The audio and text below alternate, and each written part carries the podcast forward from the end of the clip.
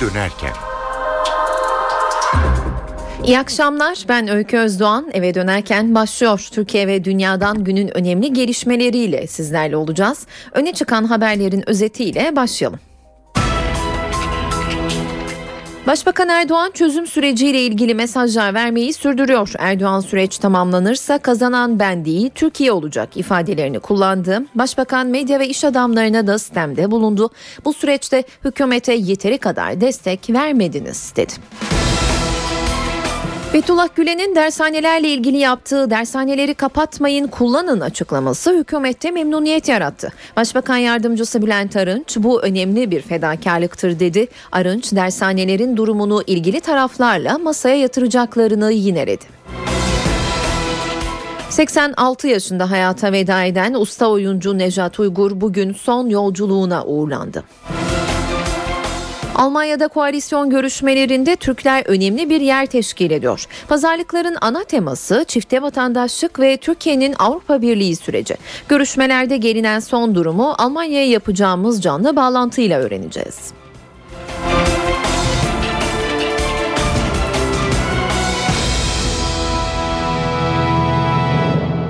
Başbakan Erdoğan çözüm süreciyle ilgili yeni mesajlar verdi. Diyarbakır'da halktan sürece destek vermesini isteyen başbakan bu kez Ankara'dan Türkiye'ye seslendi. Mesele hallolursa kazanan ben değil 76 milyon olacak diye konuştu.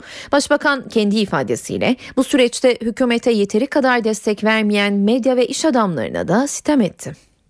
Bu mesele tam olarak çözüldüğünde altını çizerek ifade ediyorum. Kazanan ben olmayacağım. Kazanan biz olacağız.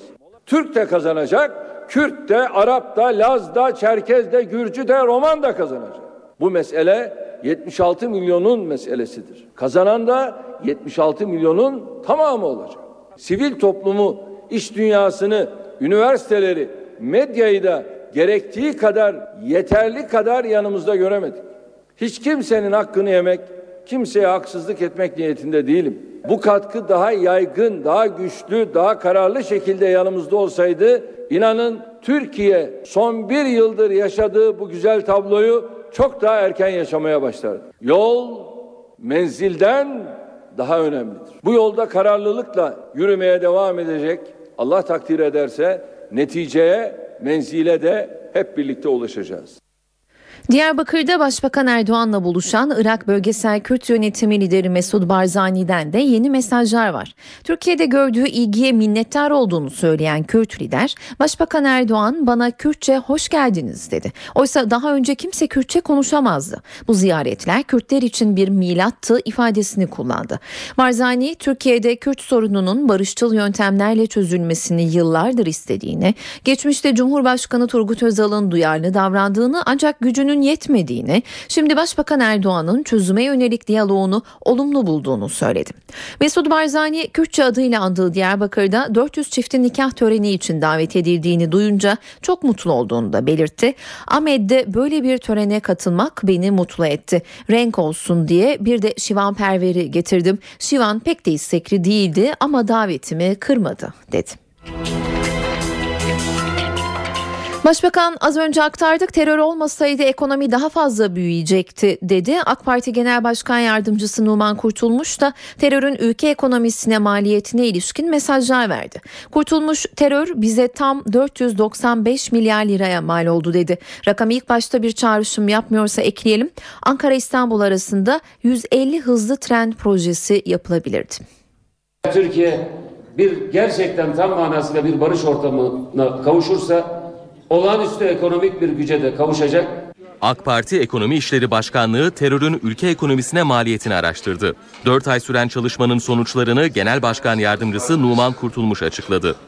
Rapora göre Türkiye terörle mücadeleye 28 yılda 2,3 trilyon lira harcadı. Ekonomik olarak 10 yıl kaybetti. Eğer terör olmasaydı her yıl ortalama 0,50 puan daha fazla kalkınması mümkündü. Böyle bir kalkınmayı Türkiye sağlamış olsaydı 150 tane İstanbul-Ankara hızlı tren projesini bitirmek mümkün olurdu. Rapora göre Türkiye 1986 ile 2012 yılları arasında savunma ve güvenliğe 162 milyar lira harcadı. Bu rakamın enflasyon hesaplamasıyla bugünkü değeri 495 milyar lira. Raporda terör nedeniyle Doğu ve Güneydoğu'dan büyük şehirlere yaşanan göç rakamlarına da yer verildi. 30 büyük şehirde 9,2 milyon kişinin Doğu ve Güneydoğu kökenli olduğu vurgulandı. Raporda çözüm sürecinin ülkeye katkıları da anlatıldı. Daha çözüm sürecinin adı bile şimdiden yetmiştir. Birçok yabancı yatırımcının ve batı illerimizde yatırım yapan birçok şirketimizin sırada beklendiğini görmek bizi mut- mutlu ediyor. Türkiye, ceberut devlet anlayışından kerim devlet anlayışına geçişin en önemli adımlarından birisini bu demokratikleşme paketi ve çözüm süreciyle birlikte ortaya koyuyor. Başbakanın Diyarbakır'da söylediği dağdakilerin indiğini, cezaevlerinin boşaldığını göreceğiz sözleri genel af tartışmasına yol açmış. Başbakan bu beklentiye karşı dün meclisten hayallerini söylediğini, hükümetin gündeminde genel af olmadığını savunmuştu. Ancak konu siyasetin gündeminden düşmüyor. Bugün AK Parti Grup Başkan Vekili Mahir Ünal, hedefimiz cezaevlerinin dolmadığı, boşaldığı bir Türkiye'dir dedi. Muhalefet ise başbakana tepkiliydi.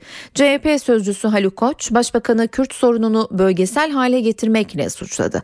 MHP Grup Başkan Vekili Oktay Vural ise genel af tartışmasına dikkat çekip başbakana cesaretin varsa hadi yap diye seslendi. Diyarbakır ziyareti bir şenlik havasında geçti. Diyarbakır ziyareti insanların duygulandığı, duygudaşlığın, mutabakatın, birlikte yaşama e, isteğinin ve arzusunun yeniden pekiştiği bir ziyaret oldu. Başbakan Erdoğan'ın Diyarbakır ziyareti, Barzani buluşması ve cezaevlerinin boşaldığını göreceği sözleri tartışılmaya devam ediyor.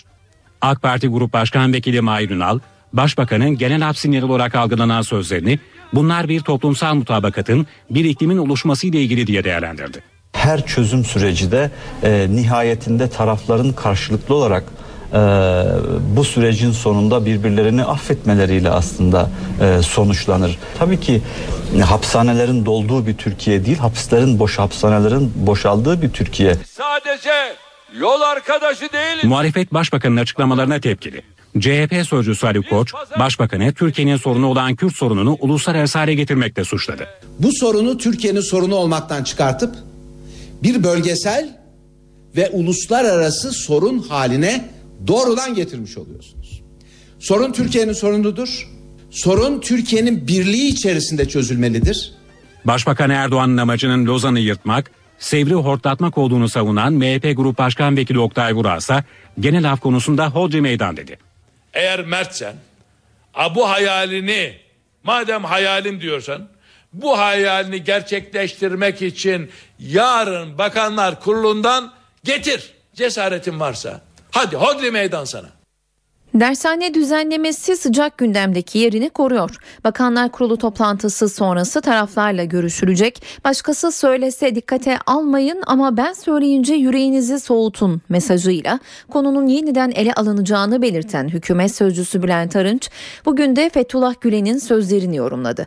Arınç Gülen'in Cumhurbaşkanı ve hükümete dershaneleri kapatmayın kullanın mesajı göndermesinin büyük bir fedakarlık örneği olduğunu söyledi. Arınç bu değerlendirmeyi Amerika Birleşik Devletleri seyahati öncesinde yaptığı için gazetecilerin Gülen'i ziyaret edecek misiniz sorularıyla da karşılaştı. Arzu ettiğim halde siyasi gelişmeler nedeniyle görüşmeyeceğim dedi. Ne muhterem hocamızı rahatsız etmek gibi bir niyetim var ne de hükümetimizin üzerinde böyle bir görüşmenin farklı yorumlanmasından dolayı bir yıpranmaya doğrusu müstahak olmadığımızı düşünüyorum. Buradan ifade etmiş olayım. Gönlümden çok arzu etmeme rağmen maalesef Sayın Muhterem hocamızla bu ziyaretimin sırasında bir görüşmemiz olmayacak. Dershaneler konusunda farklı düşünüyor ve bunların kapatılması gerektiğine inanıyorsa hükümetin dershanelerin, kursların, okuma salonlarının, etüt merkezlerinin eğitimimiz açısından, öğrencilerimiz açısından faydalı olduğunu, kapatılmaması gerektiğini muhterem hoca efendi söylüyor. Bu çok doğru bir gerekçe olabilir. Ve bunun karşılığında diyor ki kapatmayın ama alın isterseniz bütün bu dershaneleri, okuma salonlarını siz kullanın. Yine de öğrencilerimize faydalı olsun. Bu bir fedakarlıktır. Bu düşüncenin sahibini takdir etmek gerekir. Diğer dershane sahipleri böyle düşünmüyor olabilir. Onlar meseleye farklı açıdan bakıyorlardır. Şimdi böyle bir fedakarlığın karşısında bizim hükümet olarak yapacağımız şey rasyonel düşünmektir.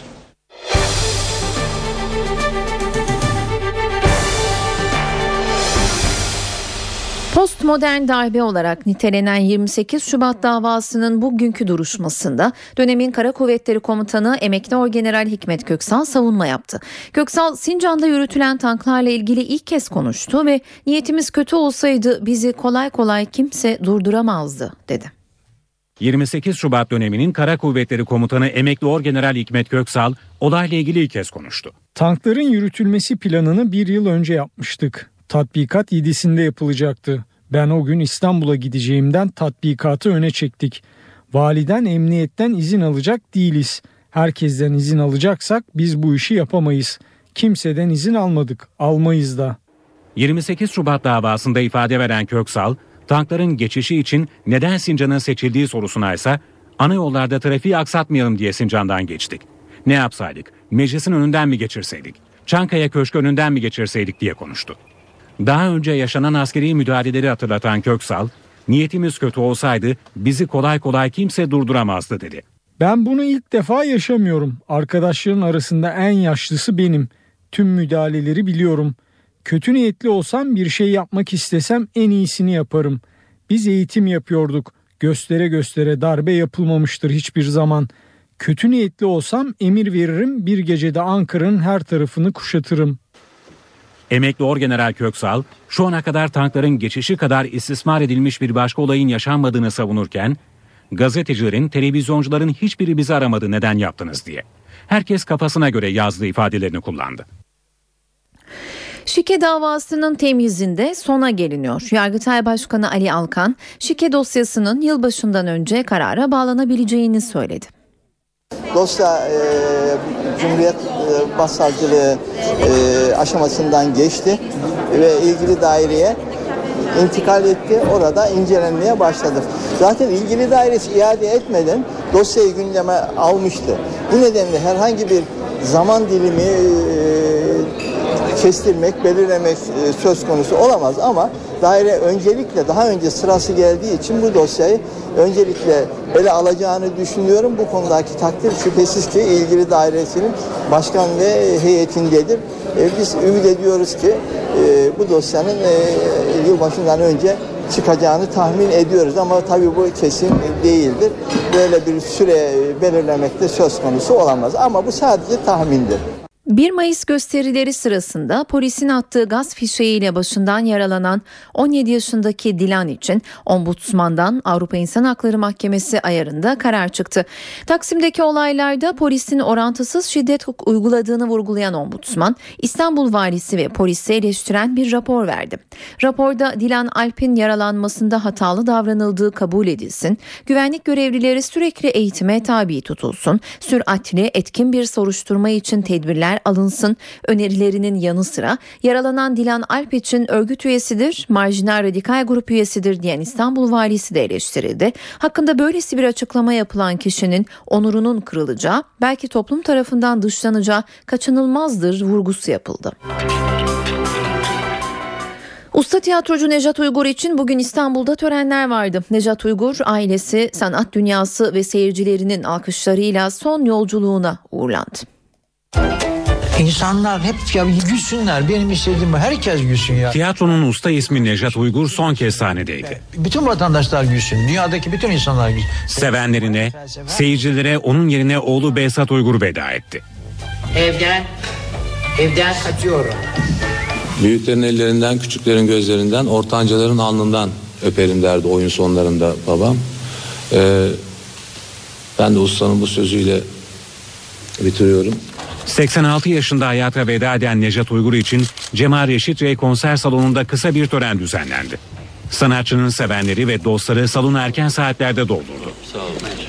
Büyükşehir Belediye Başkanlığı yarışında rakip olması muhtemel iki isim İstanbul Büyükşehir Belediye Başkanı Kadir Topbaş ve Şişli Belediye Başkanı Mustafa Sarıgül de törene katıldı. İkili törenin son anına kadar Nejat Uygur'un eşi Necla Uygur'un yanından ayrılmadı. Dostlar sağ olsun. Allah razı olsun hepinizden. Yalnız bırakmadınız. Törenin ardından Uygur'un tabutu cenaze namazı için Teşvikiye Camii'ne götürdü. Dostları ve hayranları Nejat Uygur'a veda etmek için Teşvikiye Camii'ne akın etti. bizim e, kurucu tiyatromuzun oyunculuk tarzı hayatımızdan tamamen çekiliyor. E, bir miras olarak devrolmadı. E, o yüzden Necat abinin kaybı bir başka acı daha içeriyor. Hepimizin başı sağ olsun. Türk tiyatrosunun başı sağ olsun. Gerçekten çok önemli bir abimiz. Türk tiyatrosunun çok kilometre taşı Necat abi. Hepimizin başı sağ olsun. Bence kaybından sonra e, heykeli dikilecek bir sanatçı haline gelecek. Çünkü türünün son örneğiydi. Cenaze namazına katılanlar arasında Avrupa Birliği Bakanı ve Baş Müzakereci Egemen Bağış da vardı. Nejat Uygur'un cenazesi namazın ardından Zincirlikuyu mezarlığına defnedildi. Saat 17.20 ben Öykü Özdoğan gelişmeleri aktarmaya devam ediyoruz. Türkiye son dönemde Kuzey Irak'taki Kürt yönetimiyle enerji işbirliğini artırdı. Bunun ileride merkezi yönetimle Ankara arasında sıkıntıya yol açacağı iddiaları bugün Enerji Bakanı Taner Yıldız'a soruldu. Yıldız petrol anlaşmaları tüm Irak'ın yararına dedi. Irak hem yapacağımız petrol ve doğalgazla alakalı anlaşmaların Irak'ın normalleşmesine hem de Türkiye'nin temel ihtiyaçlarının karşılanmasına yol açacaktır. Bunu böyle bilmemiz lazım. Ve merkezi Irak hükümetiyle yapılacak anlaşmaların, Kuzey Irak bölgesel yönetimiyle yapılacak sözleşmelerin her birinin getirisi aslında Irak'ın tamamınadır.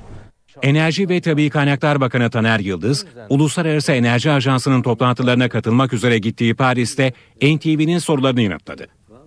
Yıldız, Kuzey Irak'ta yapılan petrol anlaşmalarını savunurken muhalefeti eleştirdi. Bizim tabii ki Irak'la e, hemen yanı başımızdaki kaynaklara kayıtsız kalmamız doğru değil. Böyle bir şey düşünmek doğru değil. Bize şunun sorulması lazım. Siz niye Irak'ta e, böyle arama faaliyetlerine girmiyorsunuz diye sorulması lazım. Çok enteresandır. Türkiye Büyük Millet Meclisi'nde e, gen soru verilebiliyor. Niçin oradasınız diye. Bakan Taner Yıldız, Basra'dan Türkiye'ye petrol taşınması için bir boru hattı projesinin gündemde olduğunu da söyledi. Kerkük Yumurtalık ham petrol boru hattından belki daha kapasiteli, belki de benzer bir kapasite yani 70 milyon tonlar civarını dünya piyasalarına aktaracak. Bu da neredeyse yani 500 milyon varillik bir rakam demektir. Çok ciddi bir rakamdır. Bunları e, uluslararası pazar aktarabilecek bir yapıdır. Türkiye'nin doğal gaz satın aldığı ülkeleri 5'ten 7-8'e, petrol satın aldığı ülkeleri 11'den 14-15'e çıkarmayı hedeflediklerini belirtti. Çalıştıracak işçi bulamadı. Gazeteye tam sayfa ilan verdi. Türkiye İstatistik Kurumu rakamlarına göre yaklaşık 2,5 milyon insan işsiz. Ancak bunun gerçeği yansıtmadığına inananlar da var. Denizlili iş adamı Mehmet Sarı fabrikasında çalıştıracak işçi bulamayınca çareyi gazeteye ilan vermekte buldu. Denizli'de mermer makinesi üreten firmasıyız. Ee, Türkiye genelinde üçüncü firmayız ve Denizli'de de ilk mermer makinesi üreten markası olan Denizli firmasıyız Zimek makine olarak. Ve tornacı, kaynakçı, frezici, CNC torna kullanan elemanlar arıyoruz. Bunlarla ilgili çok büyük sıkıntımız var. Müşterilerimizden talep sipariş alıyoruz. Siparişlerimizi gününde teslim edemiyoruz. Edemediğimizden dolayı da çok büyük sıkıntılar yaşıyoruz müşterilerimizden. Ee, belirli ilanlar verdik. Denizli içerisinde Aydın, Nazilli, Afyon, Kütahya, Muğla, Burdur. Bu bölgelere de el ilanları, radyo ilanları, radyolara reklam verdik. Bunlarla ilgili hayli bir çalışmamız var.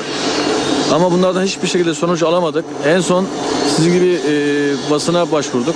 Bu basından basına da verim almayı düşünüyoruz. Türkiye'de işsizlik var, işsizlik var diyorlar. Ama biz bu işsizlik nerede olduğunu hala da anlamış değiliz. Çünkü iş, insanlar iş beğenmiyorlar. Yani iş var diyorsun gelmiyor.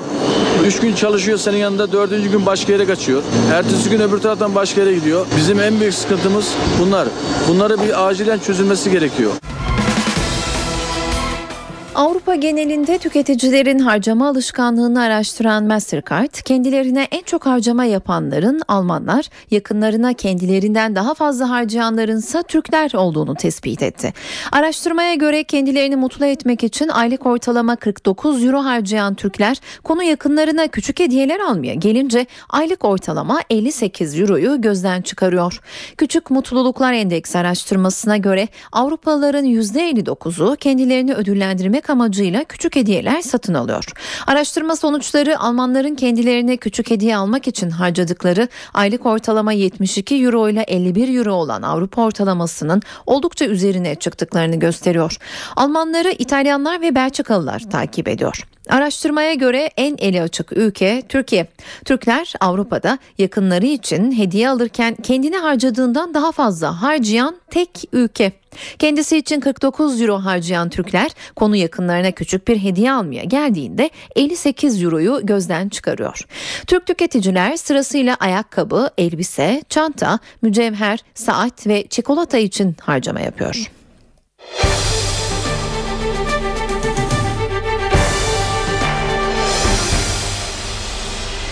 İstanbul Güngören'de bir minibüs virajı alamadı ve Eşref Bitlis Köprüsü'nden aşağı uçtu. Minibüs şoförü kazadan yaralı olarak kurtuldu ama yolculardan ikisi hayatını kaybetti. Kontrolden çıktı, bariyerleri parçaladı ve virajı alamayarak yaklaşık 5 metreden aşağı düştü. İstanbul'da Merter Tekstil Kent hattında çalışan minibüsteki yolculardan ikisi hayatını kaybetti. Güngören'de kazanın olduğu yerdeyiz. Eşref Bitlis üst geçidindeyiz. İşte burada minibüs kontrolden çıktıktan sonra önce bariyerlere çarpıyor ve bariyerlerden kopan parçalar yaklaşık 5 metre aşağıda yoldan geçen bir aracın üstüne düşüyor. Neyse ki bu araçta bir şey olmuyor ancak sonrasında da minibüs yaklaşık 5 metre yükseklikten aşağıya düşüyor ve cam pazarı yaşanmaya başlıyor. Olayda iki kişi hayatını kaybetti. Peki minibüs niçin kontrolden çıktı? Bu sorunun yanıtı şu an için belirsiz. Ancak ilk bilgiler minibüsün aşırı süratli olduğu yönünde. Çok mu süratliydi? Biraz süratliydi evet. Yolcu yolcu almak için biraz basmıştı gaza. O da virajı alamayıp aş- aşağı uçtu. Minibüste 15 kişi vardı. Bazı yolcular aracın altında kaldı, bazıları da yola savruldu. Olay yerine ilk gidenler çevredeki vatandaşlardı. Devrilen aracı kaldırarak altındaki yolcuları kurtarmaya çalıştılar. Yolculardan Mustafa Aksoy ve Ali Durmaz hayatlarını kaybetti. 4 kişi de yaralandı.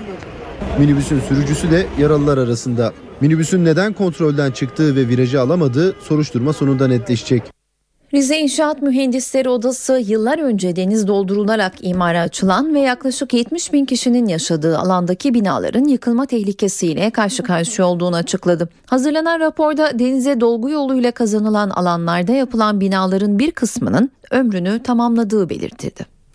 Rize'de kent nüfusunun %70'i tehlike altında. Araştırmalar kentteki binaların büyük kısmının çökme riski taşıdığını gösteriyor. Şehir merkezinde denize dolgu yoluyla elde edilen bölgedeki yapılarda sorun oluştu.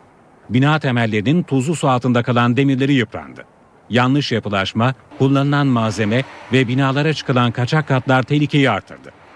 Demir özelliğini kaybetmiş, çapı düşmüş.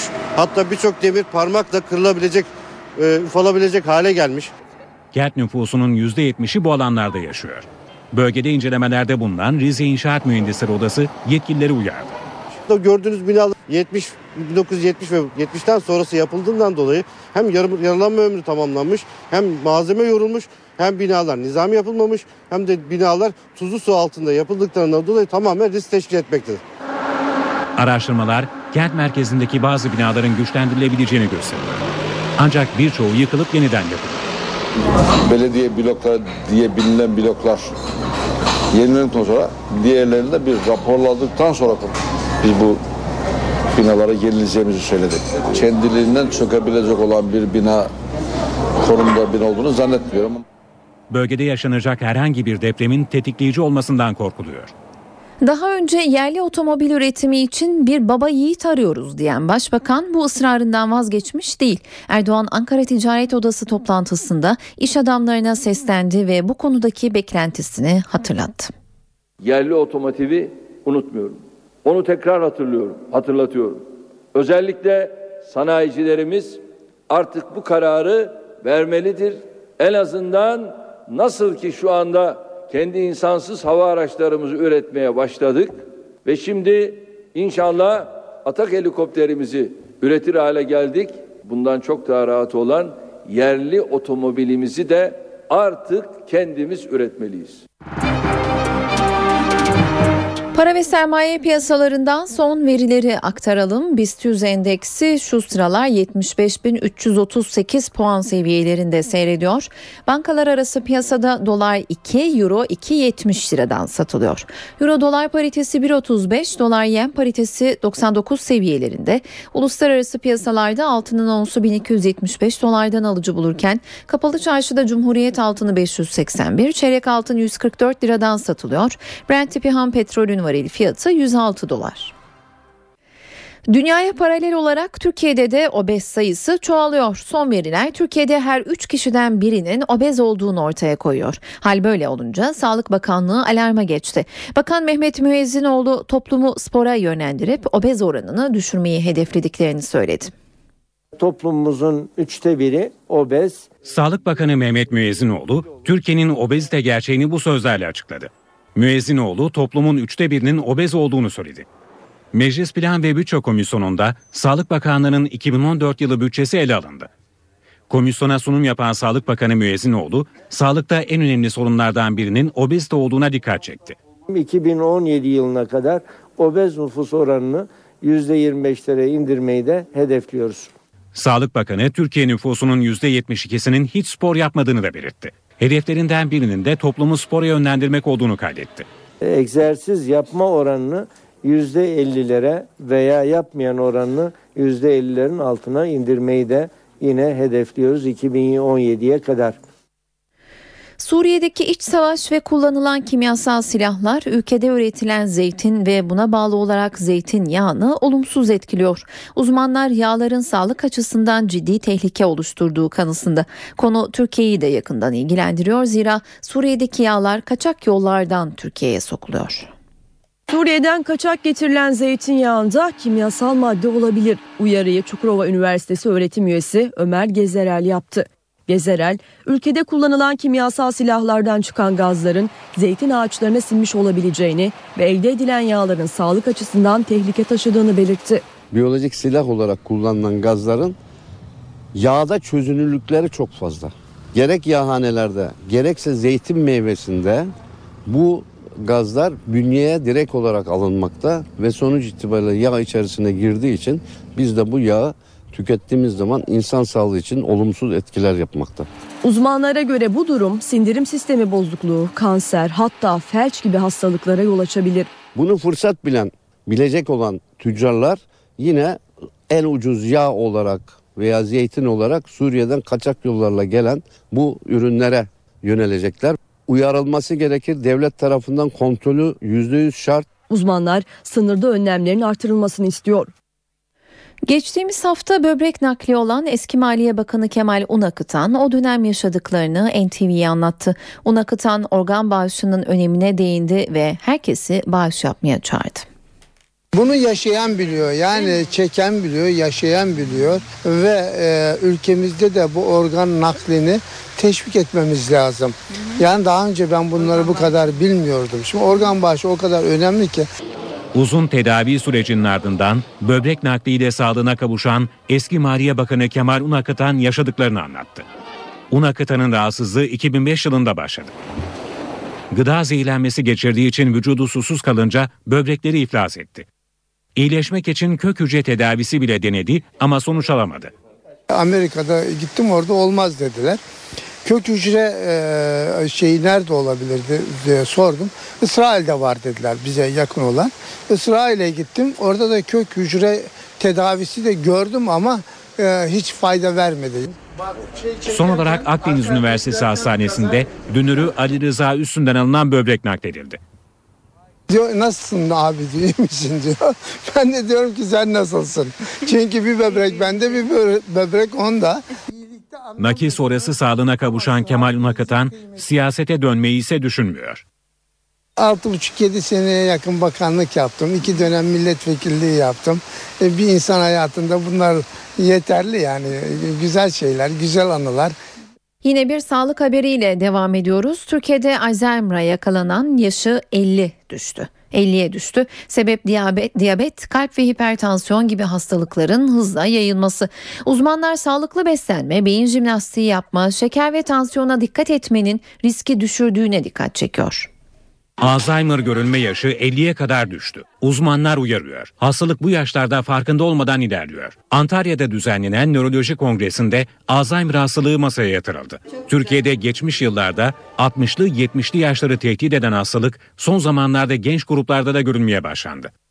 Bir de son zamanlarda biraz daha genç yaş gruplarında görmeye başladık. Yani çok eskiden biz 60'lı 70'li yaşlar gibi hep düşünürdük ama şimdilerde e, çok sayıda 50 yaş grubunda e, insanlar e, karşımıza geliyor ve işin kötü tarafı 50 yaşlarda başlayan hastalık biraz daha hızlıca ilerliyor. Hastalığın erken yaşlara inmesinin nedeni diyabet, kalp ve hipertansiyon gibi hastalıkların artması. Ayrıca dikkat, ailesinde Alzheimer olan kişiler daha çok risk altında. Aile bireylerinde de eğer birisinde üst bireylerde anne baba kardeşler gibi e, bir birey grubunda şey varsa eğer hastalık varsa onların daha dikkatli olmaları gerekiyor. Alzheimer'da asıl önemli olan hastalığa yakalanmadan önce yapılması gerekenler. Sağlıklı beslenmek, beyin jimnastiği yapmak, okumak, şeker ve tansiyon hastalığına yakalanmamak riski düşürüyor. New York'ta sigaraya savaş açıldı. Belediye Başkanı Michael Bloomberg görevinden alınması, ayrılmasına günler kala sigara lobisini kızdıracak bir kararın altına imza attı. Bloomberg, New York kenti sınırları içinde 21 yaş altındaki gençlere sigara satışını yasakladı. En ucuz paket sigaranın fiyatını da 10.50 dolara çıkardı. New York Belediyesi sağlık yetkilileri sigara satış yaşının 18'den 21'e çıkarılmasının gençler arasında sigara kullanma alışkanlığı alışkanlığını düşüreceğini umuyor. Yapılan araştırmalar sigara içenlerin büyük bir bölümünün bu alışkanlığı 21 yaş öncesi elde ettiğini gösteriyor. Saat 17.41 eve dönerken de gelişmeleri aktarmaya devam ediyoruz.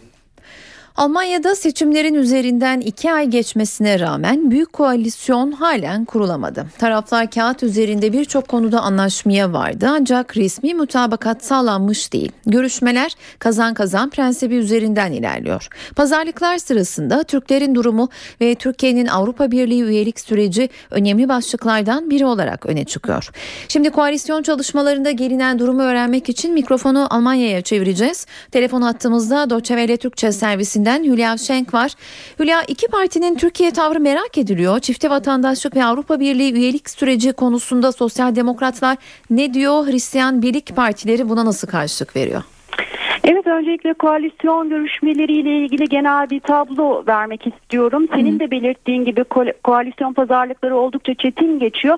Ancak neredeyse sona gelindi diyebiliriz. Büyük olasılıkla tarafların imzalayacağı koalisyon anlaşması önümüzdeki hafta hazır hale gelecek. Çünkü pazarlıklar için öngörülen süre 27 Kasım'da doluyor. Ancak müzakerelerin başarıyla sonuçlanmayacağı şüpheli zira müzakerelerin en zorlu aşaması bugün başladı. Hristiyan Birlik Partileri ve Sosyal Demokratlar en çetin gündem maddesine malik konuları bugünden itibaren masaya yatırmaya başladı ve bu konuda taraflar arasında oldukça derin görüş ayrılıkları var. Tarafların üzerinde anlaşma sağlamakta zorlandığı konulardan biri de çifte vatandaşlık ve bu konu Almanya'da yaşayan Türkleri yakından ilgilendiriyor. Sosyal Demokrat Parti Almanya'da yaşayan yabancılara yeniden çifte vatandaşlık hakkı tanınmasını isterken ve bunu koalisyonun bir şartı haline getirirken Hristiyan Birlik Partileri ise bu talebe kesinlikle karşı çıkıyor. Hristiyan Birlik Partileri göçmenlere çifte vatandaşlık hakkı tanınmasının göçmenlerin uyumuna büyük zarar vereceğini düşünüyor. Hristiyan Birlik Partilerinin tutumu şu andaki opsiyon modelinin devam etmesi gerektiği yönünde. Yürürlükteki opsiyon modeline göre Almanya'da doğan gö göçmen kökenli çocuklar 18 yaşına kadar çifte vatandaşlığa sahip oluyor.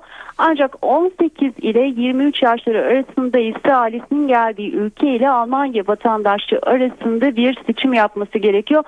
Sosyal demokratlar da bu modelin, bu opsiyon modelinin göçmen gençlere psikolojik açıdan zarar verdiği ve aidiyet duygusunu zedelediği görüşünde bu nedenle de opsiyon modelinin modeli uygulamasının tamamen kaldırılmasını talep ediyorlar. Çifte vatandaşlık tanınması talebiyle birlikte.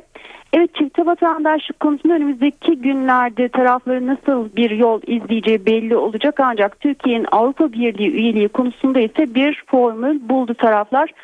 Çalışma grubunun koalisyon sözleşmesinde geçirilmek üzere hazırladığı ortak formülasyonda üyelik hedefiyle 2005 yılında başlayan müzakerelerin ucunun açık olduğu belirtildi. Ancak anlaşmanın ancak Almanya'nın daha önce imzalanan Avrupa Birliği anlaşmalarına bağlı kalacağını da dikkat çekildi. Nitekim Almanya Başbakanı Angela Merkel de son yıllarda ahde vefaya bağlı kalacaklarını defalarca dile getirin dile getirmişti. Hı hı. Ee, ben benzer bir formülasyon 2005 yılında aynı partiler tarafından e, kurulan koalisyon görüşmesinde de yapılmıştı.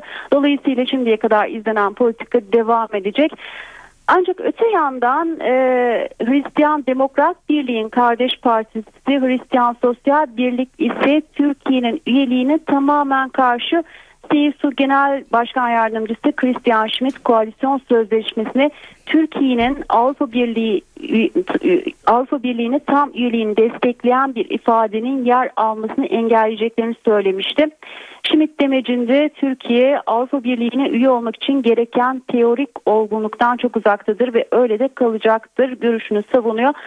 Dolayısıyla şimdilik bir ortak formül bulundu ancak e, Türkiye'nin Avrupa Birliği üyelik sürecinin e, tekrar gündeme gelmesi halinde partilerin nasıl bir tutum izleyeceğini e, hükümet kurulduktan sonra göreceğiz.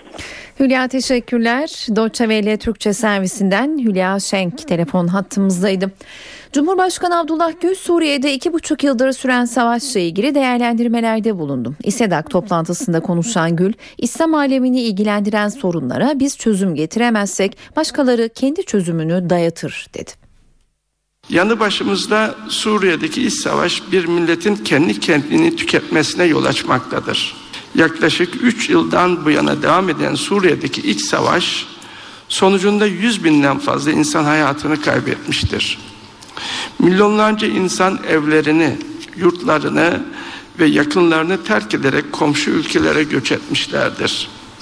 Çatışma ortasında nefretle yetişen nesiller şimdiden gelecekteki çatışmaların tarafı haline getirilmekte ve kısır bir döngünün parçası olmaktadırlar. Bu tür sorunların çözümü için üye ülkelerimize daha fazla sorumluluk düşmektedir. Şayet İslam alemini ilgilendiren sorunlara biz çözüm arayıp getiremezsek başkaları kendi çözümlerinde yatacaklardır. Yangın evimizdeyse, komşumuzdaysa söndürmek herkesten önce bizim meselemizdir. Aksi halde yaşanacakların maliyeti hepimiz için çok büyük olacaktır. Bu yüzden tüm üye ülkeleri bizim sorunlarımıza bize ait çözümler getirilmesi için çabalarını artırmaya davet ediyorum. Saat 19 ben Öykü Özdoğan eve dönerken ne yeniden karşınızdayız. Başbakan Erdoğan'ın öğrenci evleriyle ilgili açıklaması konuşulurken Meclis Başkan Vekili Sadık Yakut'tan tartışma yaratacak bir değerlendirme geldi. Mecliste düzenlenen bir forumda konuşan Yakut kızlı erkekli eğitim yapılmasını yanlış bulduğunu söyledi. Önümüzdeki dönem bununla ilgili inşallah çalışma yapılacak diye konuştu. Kız ve erkek öğrencilerin birlikte eğitim yaptırılması da büyük bir yanlışlık olarak değerlendiriyorum. İnşallah bu yanlışlık önümüzdeki dönem içerisinde düzeltilecek. düzeltilecek. AK Partili Meclis Başkan Vekili Sadık Yakut, kızlı erkekli eğitimi yanlış bulduğunu söyledi. Yakut bu açıklamayı mecliste Ulusal Çocuk Forumu etkinliğinde yaptı. Çocuklara seslenen Yakut, karma eğitim sistemine batıcılık anlayışından özenildiğini söyledi. Batıdan gelip okul açanlara baktığınız zaman örnekler verdiğimizde Galatasaray Erkek Lisesi, İtalyan Kız Lisesi, Alman Erkek Lisesi diye kendileri kız ve erkek öğrenciler için ayrı ayrı özellikle de Türkiye'de okullar açıp eğitim yaptırırken maalesef şimdiye kadar kız ve erkek öğrencilerin birlikte eğitim yaptırılması da büyük bir yanlışlık olarak değerlendiriyorum. Toplantıda Aile ve Sosyal Politikalar Bakanı Fatma Şahin de vardı. Şahin de Güneydoğu'da kız çocuklarının eğitime katılma oranının arttığına vurgu yaptı. O kadar önemli şey. Şahin kulislere yansıyan Gaziantep Belediye Başkan adaylığı konusuna da açıklık getirdi. Şimdi şu an üst kurul çalışıyor Sayın Başbakanımızın başkanlığında. Bunlar netleşmeden benim bu konuda bir değerlendirme yapmam üst kurulun, başbakanın, genel merkezin idaresi iradesine karşı bir saygısızlık olur. Başbakan Erdoğan Dünya Çocuk Hakları Günü dolayısıyla bir mesaj yayınladı. Erdoğan çocuklarımızın eğitimli, ahlaklı, kültürlü bireyler olarak yetişmelerini sağlamak en öncelikli meselelerimiz arasında dedi. Çocuk gelişiminin bütün anne ve babaların sorumluluğu olduğunu ifade eden Başbakan, ailenin kutsallığına inanan, çocuklarını el üstünde tutan toplumumuz hükümetimizden de aynı sorumluluğu bekliyor. Bu sorumluluğun farkında ve bilincindeyiz diye konuştu. Başbakan bugünün çocuk haklarının geliştirilmesi, çocuk istismarının önündeki engellerin kaldırılması, çocukların geleceği adına yapılacak yatırımların ele alınmasında vesile olduğunu da kaydetti. Başbakanın altını çizdiği konu çocuk istismarında Türkiye'de son yıllarda artış dikkat çekiyor. Şimdi aktaracağımız olay bu açıdan bir hukuk skandalı. Çocuk pornosundan ve 20 çocuğa cinsel istismardan sabıkalı zanlı 27 yıl hapse mahkum olmuştu. Ancak Yargıtay'ın tanıklar yeterince dinlenmedi gerekçesiyle kararı bozması üzerine tahliye edildi. Ve serbest kaldığı 4 ay içinde tam 7 çocuğa daha cinsel istismarda bulununca yeniden tutuklandı. 3 çocuğa cinsel saldırı, 20 çocuğa cinsel istismar iddiasıyla iki kez tutuklandı, tahliye edildi. Cüneyt Kurtoğlu geçen 4 ayda 7 çocuğa daha cinsel istismarda bulundu. Özel bir şirkette tekniker olarak çalışan 33 yaşındaki zanlı ilk olarak 2006 yılında çocuk pornosu operasyonunda gözaltına alındı. 5,5 ay cezaevinde kaldıktan sonra adli kontrol şartıyla tahliye oldu. 2010'da internet üzerinden çocuk pornosu paylaşan çete yönelik operasyonda gözaltına alınan 180 kişi arasında yine o vardı.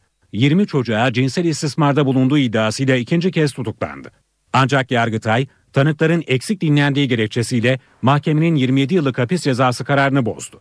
Kurtoğlu, 2,5 yıl cezaevinde kaldıktan sonra adli kontrol şartıyla Temmuz 2013 yılında yeniden tahliye oldu. Ancak serbest kalır kalmaz kandırarak evine götürdüğü 7 kız çocuğuna da cinsel istismarda bulunduğu ortaya çıktı. 12 yaşındaki bir kız çocuğunun durum ailesine anlatması üzerine zanlı 7 Kasım'da 3. kez tutuklandı. Otizm platformu üyesi bir grup bugün Çağlayan Adliyesi'ndeydi. Grup otizmli bir gence sanat lisesi giriş sınavlarında uygun koşulların sağlanmadığı gerekçesiyle okul yönetimi hakkında suç duyurusunda bulundu. Platform adına açıklama yapan avukat Sedef Erken, otizmli Cem Gündoğdu'nun ayrımcılığa uğradığını ve eğitim hakkının ihlal edildiğini söyledi. Baba Cezmi Gündoğdu ise okul yönetiminin çocuğun durumuna uygun sınav yapmalarını istediklerini ancak sonuç alamadıklarını diğer çocuklarla aynı sınav koşullarına tabi tutulan oğlunun başarısız olduğunu savundu. Grup açıklamanın ardından Güzel Sanatlar Lisesi yönetimi hakkında eğitim ve öğrenimini engelledikleri gerekçesiyle haklarında kamu davası açılması isteğiyle suç duyurusunda bulundu.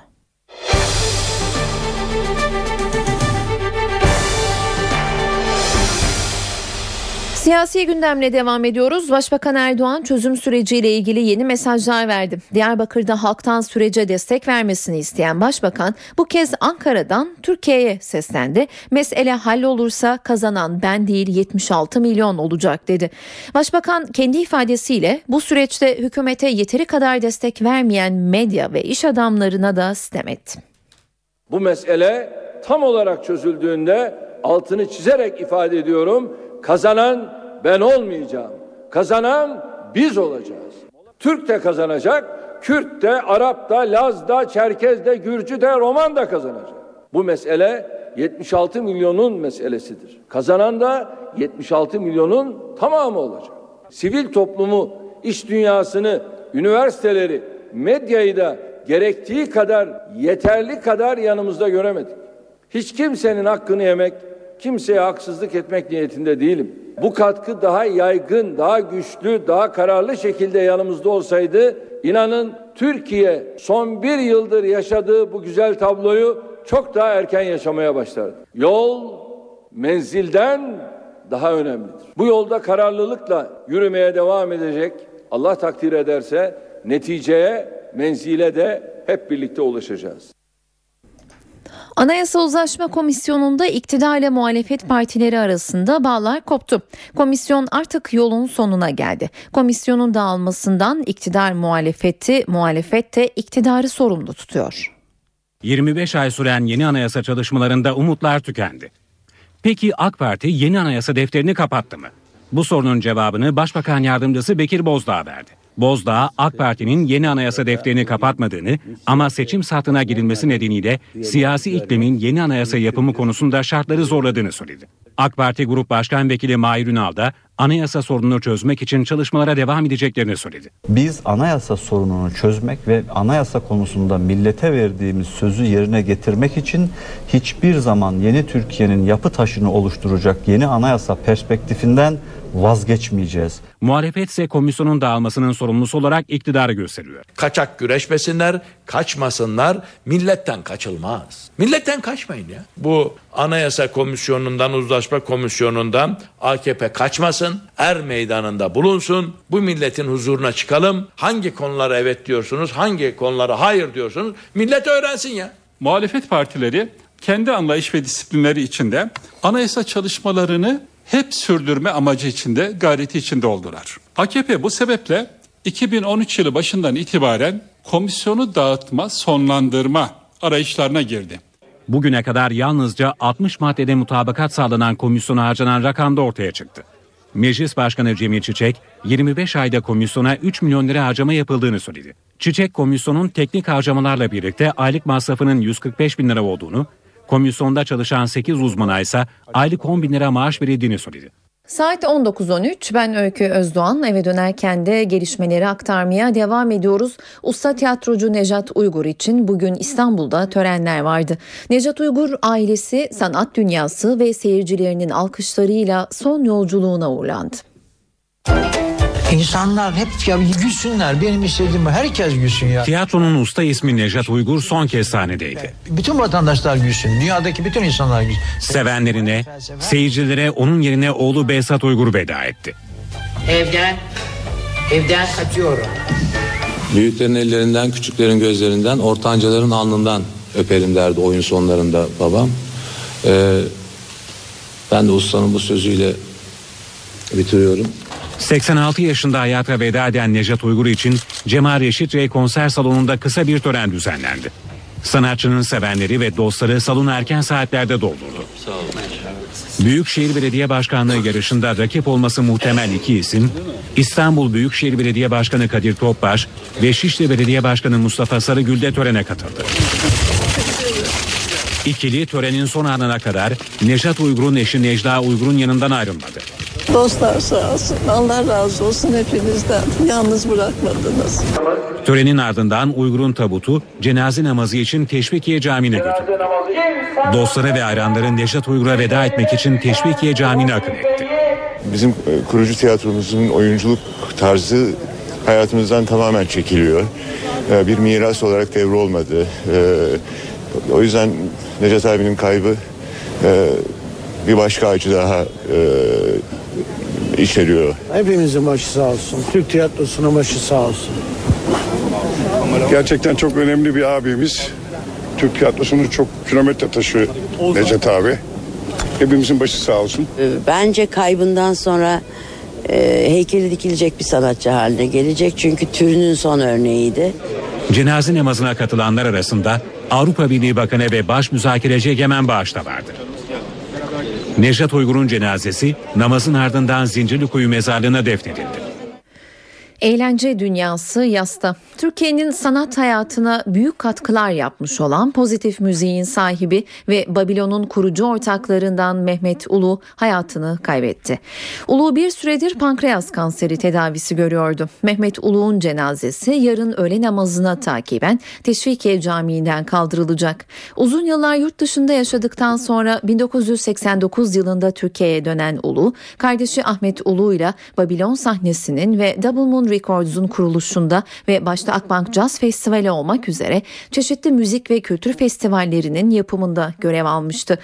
Mehmet Ulu şimdi onu yakından tanıyan bir isimle konuşacağız. Telefon hattımızda Milliyet Gazetesi yazarı Tolga Akyıldız var. Sayın Akyıldız yayınımıza hoş geldiniz. Hoş bulduk Öykü Hanım merhaba. Merhaba biz Mehmet Ulu'dan kısaca bahsettik ama Ulu'yu bir de sizden dinlemek isteriz. İstanbul kültür sanat hayatında neyi temsil ediyordu? Farkı neydi Mehmet Ulu'nun?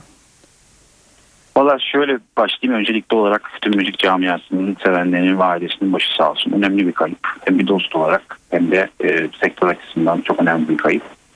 E, bundan 25 sene kadar önce üç genç müziğin eksikliğini hayatlarında hisseden üç genç bir araya geliyorlar. E, canları sıkılıyordu çünkü hayatlarında müzikle ilgili büyük eksiklik vardı. Büyük hayalleri de vardı. Yani Türkiye'de yapılamaz denilen işler yapmak, getirilemez denilen isimleri getirmek, tutmaz denilen işleri tutturmaya başlıyorlardı. Yani öyle görünüyor şimdi bugünden geçmişe baktığımızda. Hı hı.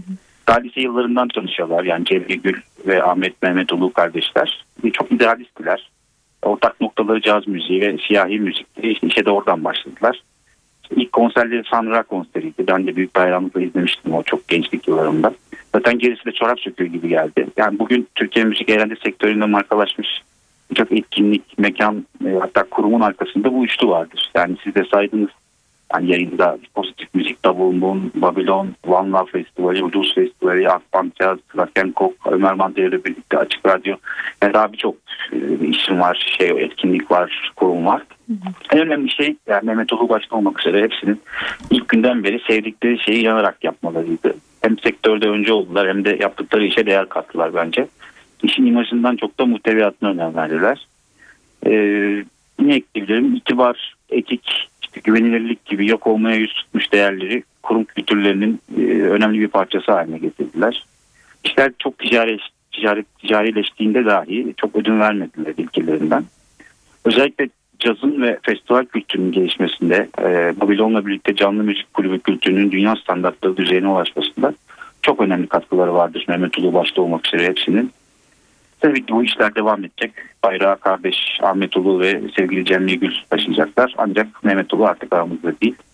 E, nezaketli, iyi e, başarılarıyla hatırlayacağım kendisini ve çok özleyeceğim. Bunları söyleyebilirim. Çok teşekkürler Sayın Akyıldız yayınımıza katıldığınız için. Ben teşekkür ederim. Hepimizin başı sağ olsun. Milliyet gazetesi yazarı Tolga Akyıldız telefon hattımızdaydı. İş dünyasından da bir kayıp haberi geldi. Türkiye'nin önde gelen gruplarından ve Atatürk Barajı'nın inşası ile adını duyuran Ata Holding'in yönetim kurulu başkanı Ertuğrul Kurdoğlu 81 yaşında hayatını kaybetti. Gıda, finans, inşaat, lojistik, servis, turizm, tekstil, ticaret gibi sektörlerde faaliyet gösteren şirketin 2,5 milyar dolarlık iş hacmi bulunuyor. Grupta çalışan sayısı 12 12 bin kişinin üzerinde. Ertuğrul Kurdoğlu geçen yıl hayat hikayesini anlattığı bir kitap kalemi almıştı. Kurdoğlu'nun cenazesi yarın Teşvikiye Camii'nde kılınacak öğle namazına müteakip Ulus Mezarlığı'nda defnedilecek. Böylece eve dönerken programının sonuna geldik. Ben Öykü Özdoğan. Yarın akşam aynı saatte karşınızda olacağız. Şimdilik hoşçakalın.